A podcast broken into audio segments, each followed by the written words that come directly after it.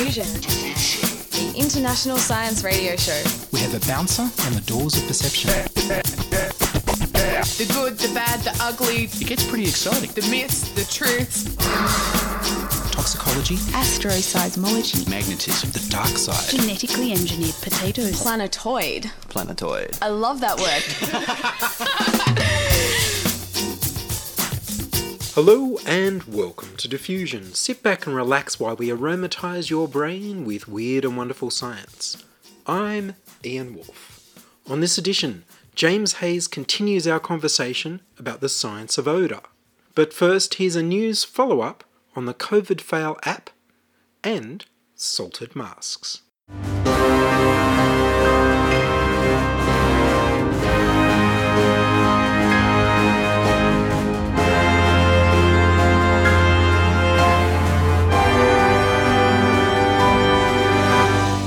Salty on the inside. You can put them in mask pockets. Last week I reported how surgical masks were getting salty filters added at the University of Alberta, and how soaking a paper towel in a salt solution and drying it can make a filter that you can put over a cloth or disposable mask. The salted filter will kill coronavirus and airborne droplets that hit the filter, as developed at Boston University. I expressed doubts about whether it would also work to put the salty filter paper inside the pocket of a washable cloth mask, since I hadn't seen any experiments of that application.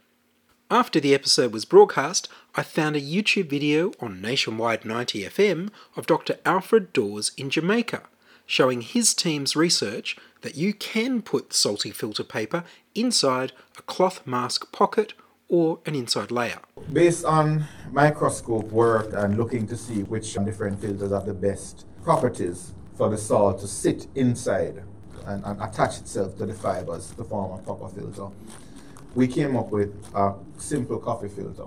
And the coffee filter can be used, or if you use multiple layers of toilet paper or napkins or paper towels. And the crystals are actually embedded within the fibers. When you look under the microscope, you will see the fibers being coated by the, the salt crystals. Oh. And the holes that were there, they are a lot smaller. So it improves the filtration ability. You can simply get a bandana or a scarf, put it in it, fold it over, and tie it across your face. It makes sense, because that's exactly what the University of Alberta's researchers were doing with the surgical masks, putting a salt encrusted layer of filter inside. I'll embed the video on the Diffusion show notes webpage. Not useful. The Australian government's COVID Safe app uses Bluetooth to contact other phones running the app and record their ID to identify people you've been near if you contract COVID 19. It's supposed to find the people that human contact tracers miss. The app has been beset by compatibility problems, particularly with Apple phones, where it doesn't work most of the time.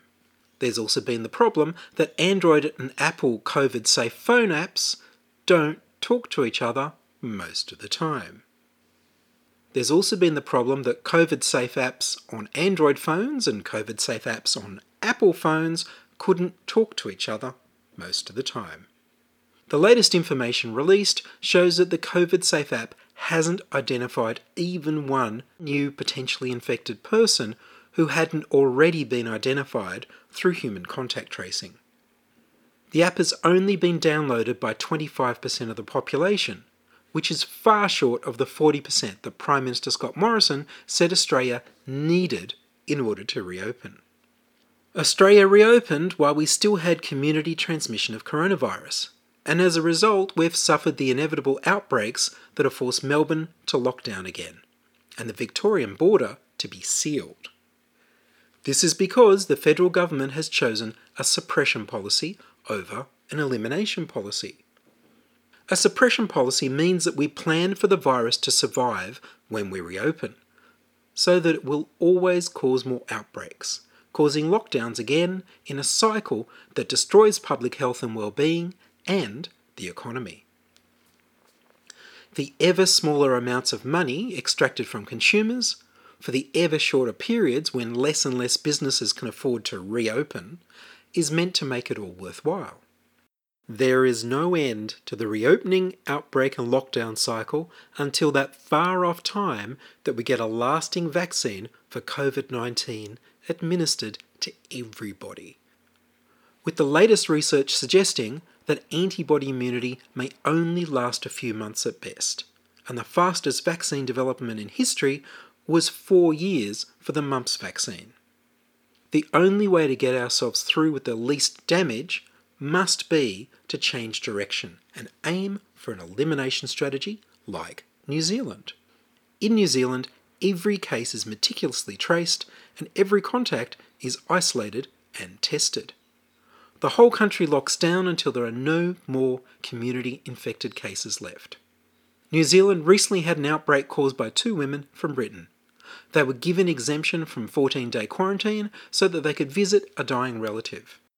They spread coronavirus to 350 people on their drive from the airport to the remote country town they visited. All of their contacts were identified, tested, and isolated, and New Zealand was free of the coronavirus again, able to open without any restrictions, no distancing, and no masks necessary. They tightened their testing of incoming travellers. A woman flew from Pakistan and was put into hotel quarantine.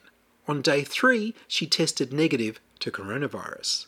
However, on day 12, she tested positive. This shows the value of testing people at least twice while they're isolating. New Zealand has 25 active cases of COVID 19 and they're all in managed isolation. They've had no community caused infections for more than 70 days. Australia could do as well, if only we had the political will.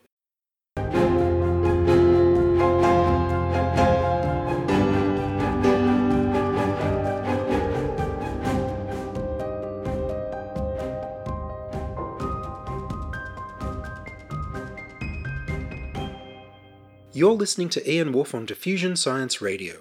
Send emails to science at diffusionradio.com. We're brought to you across Australia on the Community Radio Network and podcast over the internet on www.diffusionradio.com. Odorific! This is part two of my discussion with Dr. James Hayes about the science of odour. James is a researcher at the University of New South Wales Civil and Environmental Engineering Odour Laboratory. We spoke by Zoom, and I continued our conversation by asking him, What do you think about pheromones? Do humans detect them? okay, huge debate, and I guarantee it that if anyone hears this conversation and they know anything about olfactory science, they will probably be angry with me. I'll try and go through it as uh, as painlessly as possible. So pheromones are not technically a part of your olfactory sense of smell system. It is a different system called the vomeronasal organ. It's still in your nose, and in other creatures, it does indeed detect pheromones. We have one ourselves. It seems that it doesn't do anything, it just sits there. as far as we're aware, it, it's, it's useless, it's vestigial. That being said, a lot of people argue about the definition of what a pheromone is. So, a lot of people would say, like, so moths, when they want to breed, they will exude a pheromone. That pheromone can be detected at very small concentrations. Other males come up to it. If you include the definition of pheromone to include individuals, then you might say that we have pheromones. So newborns will smell their mother's milk and will smell their mother's odor, and they will definitely know it's their mother more than anybody else. Is that a pheromone? It's at very small concentrations. It might go through the vomeronasal organ. It probably doesn't. Does that count? I personally say no. I'm sure a lot of people would say yes, it does. and so the other area of controversy with pheromones, of course, is sexual attraction. Yes. And if it's not Uh, going through that organ, No, look, there are certainly odors that improve sexual attraction. Especially one of the classic examples is is that if you take particular body odors from siblings and then compare it like a sister and a brother or another relative, and the woman sits down, they'll smell a particular odor from a relative or something like that, even somebody they don't necessarily interact with that much, and then compare it to a stranger, they tend to prefer the stranger. So there is something there. There is something saying that odors or pheromones are saying don't interact with this person, they're not a good breeding partner. There is something in that, and there are certain colognes and smells that can be associated with manliness or womanliness. Again, is this like a cheat system? I, I don't know. I don't think so. I don't think that's going to happen. So, more generally, what's happening in our bodies if it's not a special smell gland or anything like that going on? What makes us smelly? Okay, so body odor is typically formed with sebaceous oils that we release through our skin, and there are particular bacteria that eat these oils, and they will they will excrete particular chemicals. They tend to be sulfurs, and as I mentioned before, sulfurs are something that we're very uncomfortable with.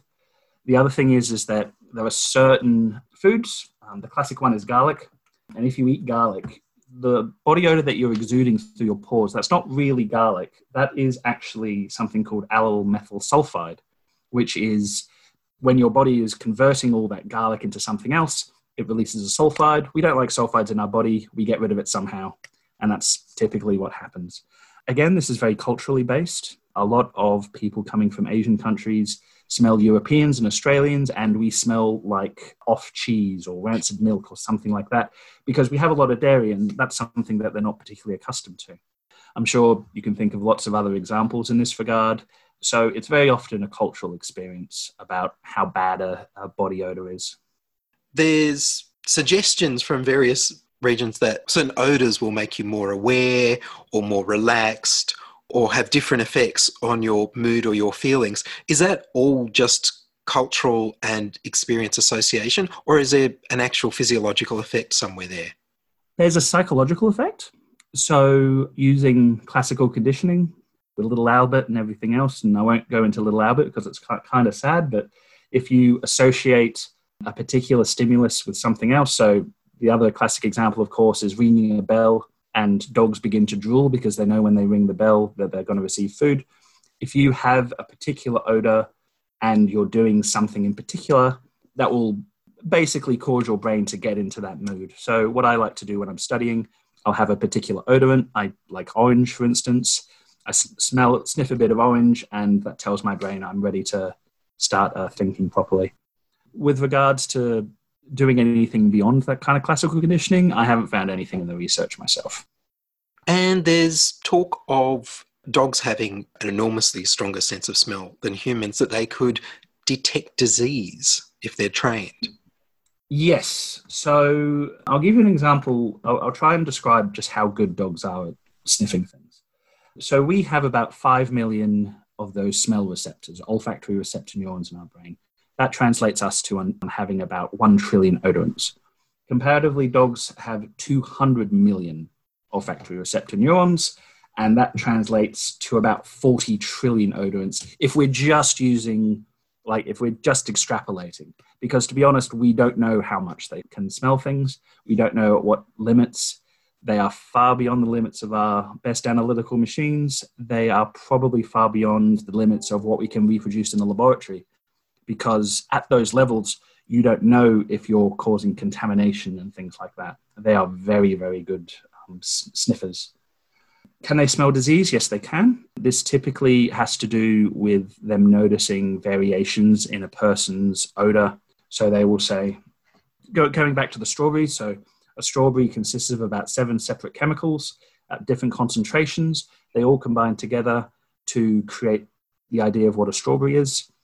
We think, although we can't be certain, that dogs have the same thing. If they smell these particular odors in a particular concentration, they can say this is a type of cancer or this is a, another sort of disease. They've recently trained dogs to detect COVID 19, and it won't probably be from the virus itself because, I mean, they're not really odorants, but it will probably be the body giving off certain chemicals as a part of the response to COVID 19. The other good example is that without training, dogs can typically detect when their owners are about to go through a shock or some sort of seizure due to diabetes, and they smell sweet and they'll start licking the owner to let them know that something's going to happen. And of course, controversially is police sniffer dogs because there seem to yes. be studies showing that they pay more attention to what their handlers want than what they're smelling. This is true. There are ways of avoiding it. We do find that there's laboratory, I was about to say lab, but I think that confuse it if we're talking about dogs. There are laboratory tests which show dogs are exceptionally good sniffers. When that translates to real world setting, they tend to do a fair bit more poorly. This can be a variety of reasons. If it's a training procedure on the part of the handler, then there's certainly potential to fix that problem if, if that's what it is, but we don't really know. It could be cues we're unconsciously providing to the dogs. It could have something to do with their training regimen. It could have potentially something to do with the environment and they're missing cues in a way that we just don't understand yet. Again, because testing with dogs is so challenging, answering these questions requires a huge amount of very careful and considered approaches. And we, we kind of need to do that if we're going to improve detection dog outcomes. And of course, with COVID 19, one of the symptoms that some people report is a loss of smell. Yes. I, read about this a little while ago and I was quite fascinated. So, typically, what happens with most colds and flus, you will have a person start off, their mucus will kind of build up and accumulate and get cloggy, and that'll stop chemicals getting to those receptor neurons, and then it'll get progressively worse. With uh, COVID, your sense of smell just shuts off immediately, really aggressively. The reason for that being is that you have special structural cells that keep up your receptor neurons, and the inflammation response from your body causes those cells to inflame and not do their job properly. So it's kind of like pitching a tent and then having the tent poles kind of fall around you and uh, not doing their job.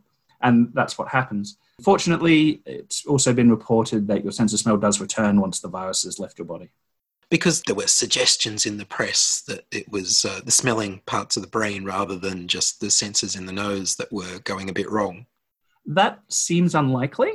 There is some very interesting research in looking at how the olfactory senses of the brain can be used to measure certain mental ailments and things like that. So, for instance, there is a smell test that is very accurate, more accurate than trained physicians to say whether someone has high functioning autism or Asperger's. And this is based upon people smelling a suite of odorants and the way in which that they react to particular odors and assess their intensity gives what we like to call an olfactory signature and it'll look like a little graph. And we can say, with that kind of signature, this person probably has Asperger's. It's also used for a variety of other things. I think the core thing to understand for this is that olfactory receptor neurons are brain cells. All of this is going through the brain. So if there's something wrong or uh, different mentally, then you, you can use neurons to check that. In fact, there's a researcher research group led by Mackay-Sim down in the south of Australia. And he's extracting olfactory receptor neurons completely from the nose and he's running tests on them, putting them under the microscope. And that's also providing um, some diagnostic abilities for certain mental ailments. Oh, that's amazing. Yeah, yeah, it's, it's really cool stuff. Well, that relates back to the earlier question I had about where a sense of smell can cut in and out Yes. Absent for a while and then suddenly there and then suddenly gone and brain. Yeah, a loss of smell is actually a very, very good predictor of imminent loss of life. Ooh. Uh, it has a five year prediction for mortality. If you Mm. do find yourself, for some reason, losing your sense of smell, um, I recommend going to a doctor. And this has things to do with the fact that because these olfactory receptor neurons keep um, growing back, there's something wrong with the cells regenerating, and that might imply that other things are happening with the body that you might not be aware of. Goodness. Would you go to see a neurologist or an ENT specialist? I don't think I'd go to either. I think I'd just go to a, a doctor because it, it'll predict things like something's wrong with your heart, something's wrong with your liver.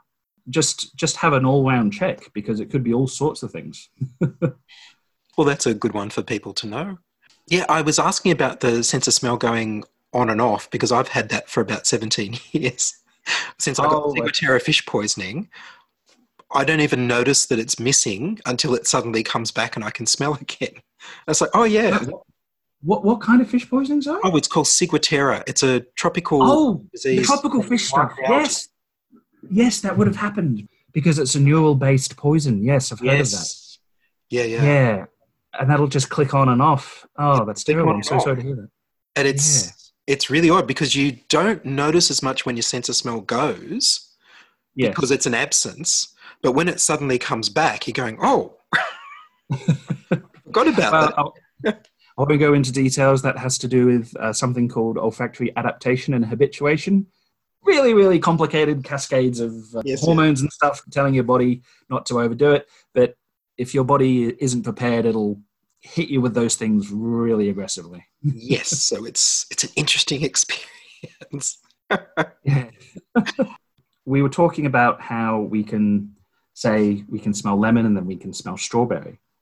What I like to describe it as, and I'm sure you have some musos listening to this, if you think of a keyboard and the smell of lemon is just one chemical, limonene, and that's like just pressing a single key on the keyboard.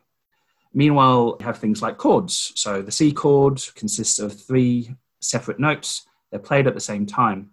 And when you detect it in your ear, you're not really hearing three notes, you're hearing just one note.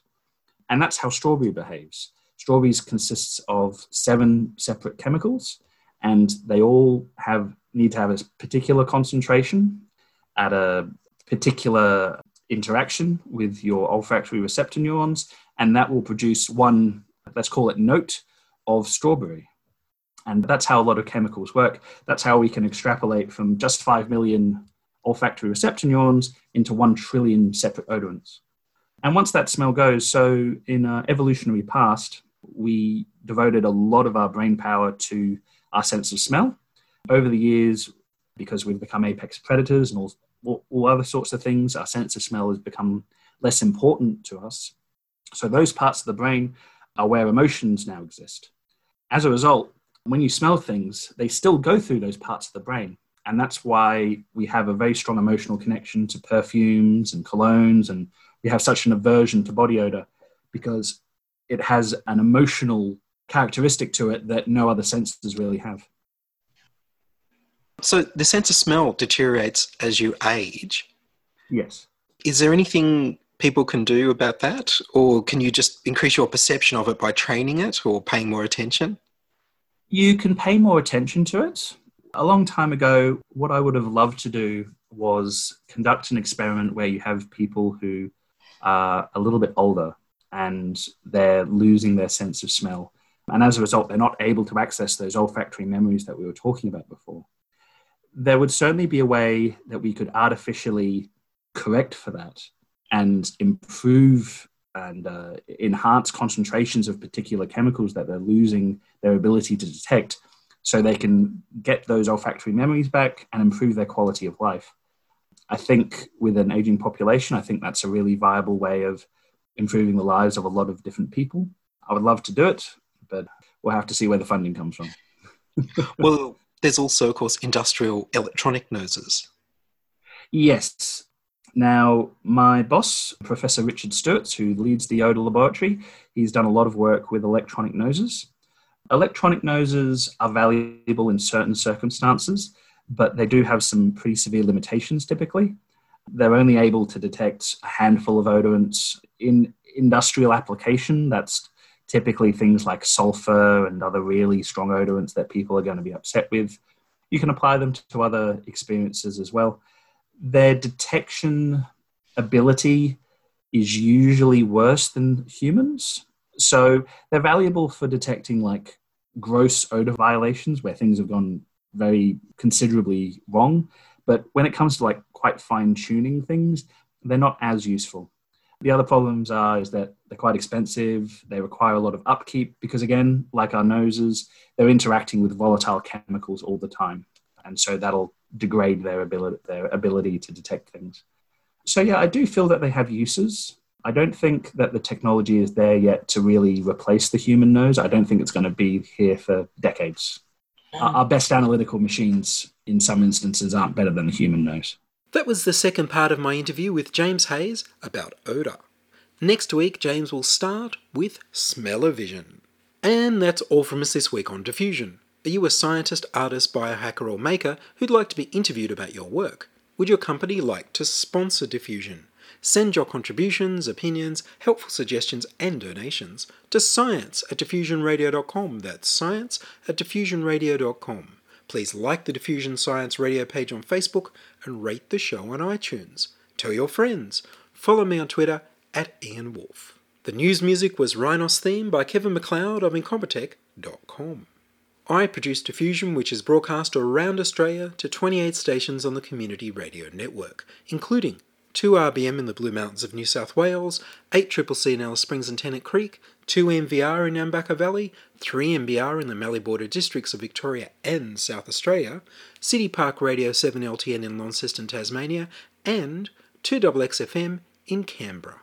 Diffusion is syndicated globally on the National Science Foundation's Science 360 internet radio station and also on astronomy.fm.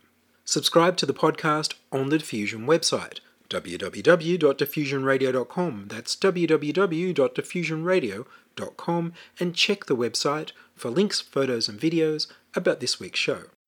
If you enjoyed the show, you can explore more than a thousand previous episodes archived on diffusionradio.com, where the shows are labeled by keywords so you can focus in on the stories you want to hear. Join my patrons at patreon.com slash diffusionradio. Make a donation through paypal.me slash ianwolf.